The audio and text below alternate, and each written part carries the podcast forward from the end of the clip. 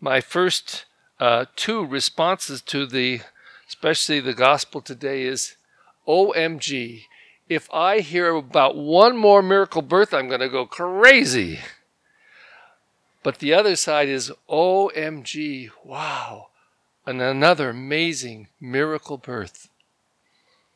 We get a bunch of them. We get it told again and again until we arrive at Christmas itself.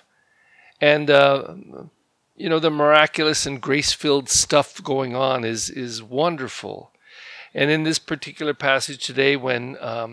it's amazing. The neighbors come, these Metici, busybody neighbors come and say, what's his name going to be? Thinking it'll be Zechariah after his daddy. He says, and she says it'll be named John. But you can't name your son John. There's no one in your family named John. No, you can't. So they walk away from her and go to Zechariah and write down to him, what's his name going to be? And then he writes John. And they're all amazed. That may not sound like a whole bunch, but when we put it all together, what happened to bring this older woman who had never had a child, she was barren, that's the curse in those days, never had a child, and then in her old age, not only does she have a child, but the one that Jesus will say in another place in the scriptures, of all the men ever born in this world, he's the greatest. So this miraculous and wonderful and grace-filled story that produces for us John the Baptist, that produces for us the great prophet who would be the one to point to Jesus. And again, all the Gospels are mixed, but in John, he say, behold the Lamb of God who takes away the sin of the world. This is who we celebrate. This is the grace that we trip over on our way to landing on the great feast of Christmas tomorrow night and Friday. But when we couple this with the reading from Malachi,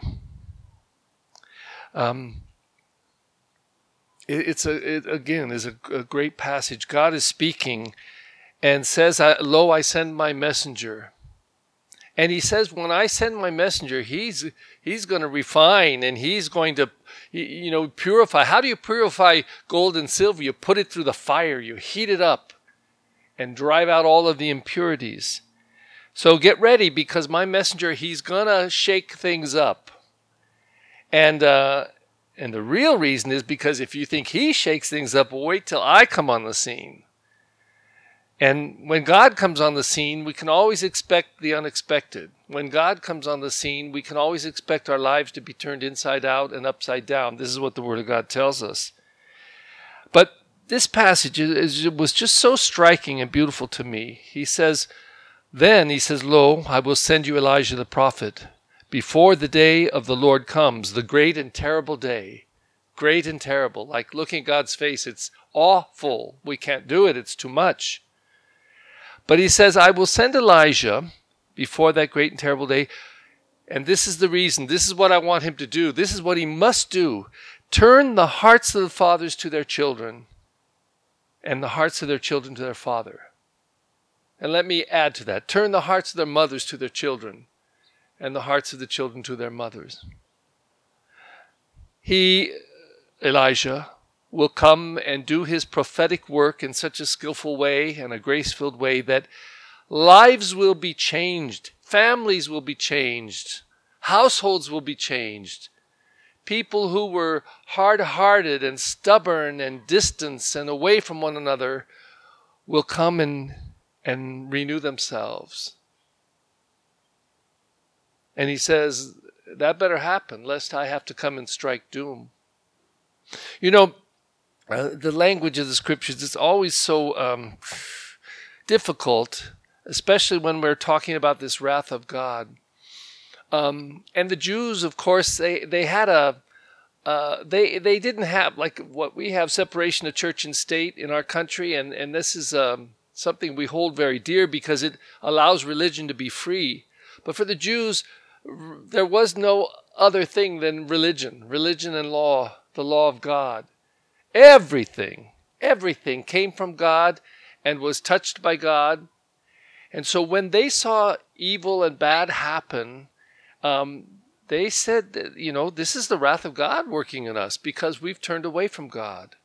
It's a very simplistic way of looking at things. But in another way, when we look at what happens in the world, for example, I'm going to say it.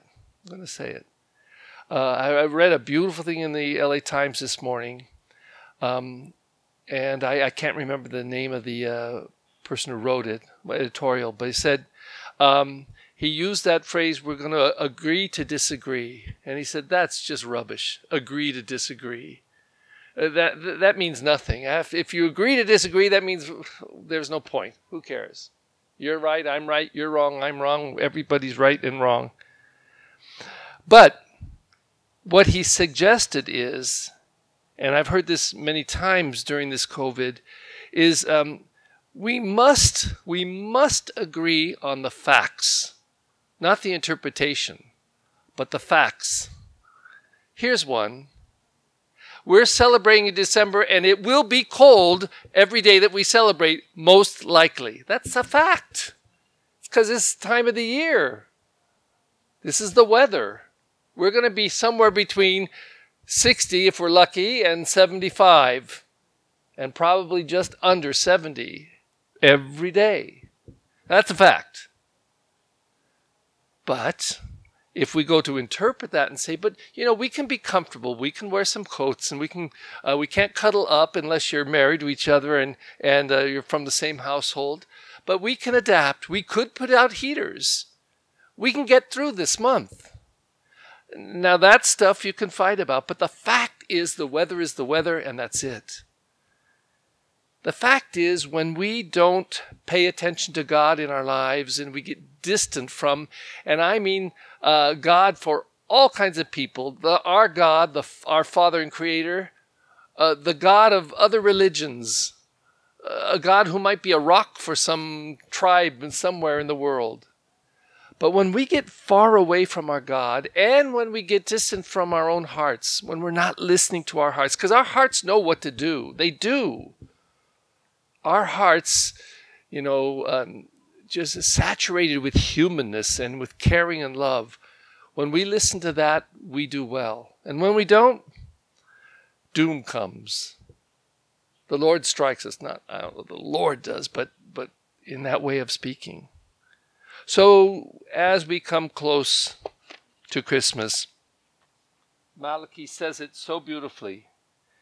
You know, all of the prophecies, everything that God wants us to know should turn fathers and mothers to their children, children to their fathers and mothers, brothers and sisters to one another, everybody to care about one another, because that is when this world, all of us, are in great harmony with our God.